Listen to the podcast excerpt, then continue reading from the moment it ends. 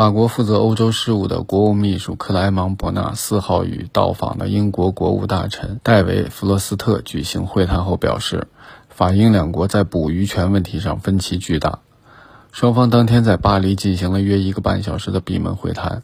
伯纳随后对媒体表示，会谈为法英两国在捕鱼权问题上重新开启对话，但还有大量工作要做。双方存在很大的分歧。他说，英方在发放捕鱼许可问题上提出了一些脱欧协议之外的标准，法方要求英方落实脱欧协议，而不是提出新的要求。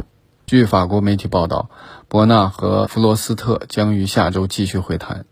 英国脱欧后，围绕法国渔船在英国海域的捕鱼权问题，两国已争执数月。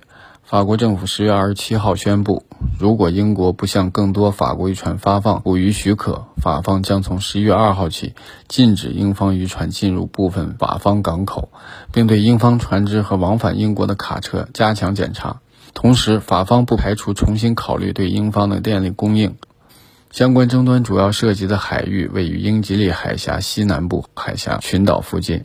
海峡群岛由泽西岛。根西岛及两者附属岛屿组成，是英国属地，但距离法国更近，供电依靠法国。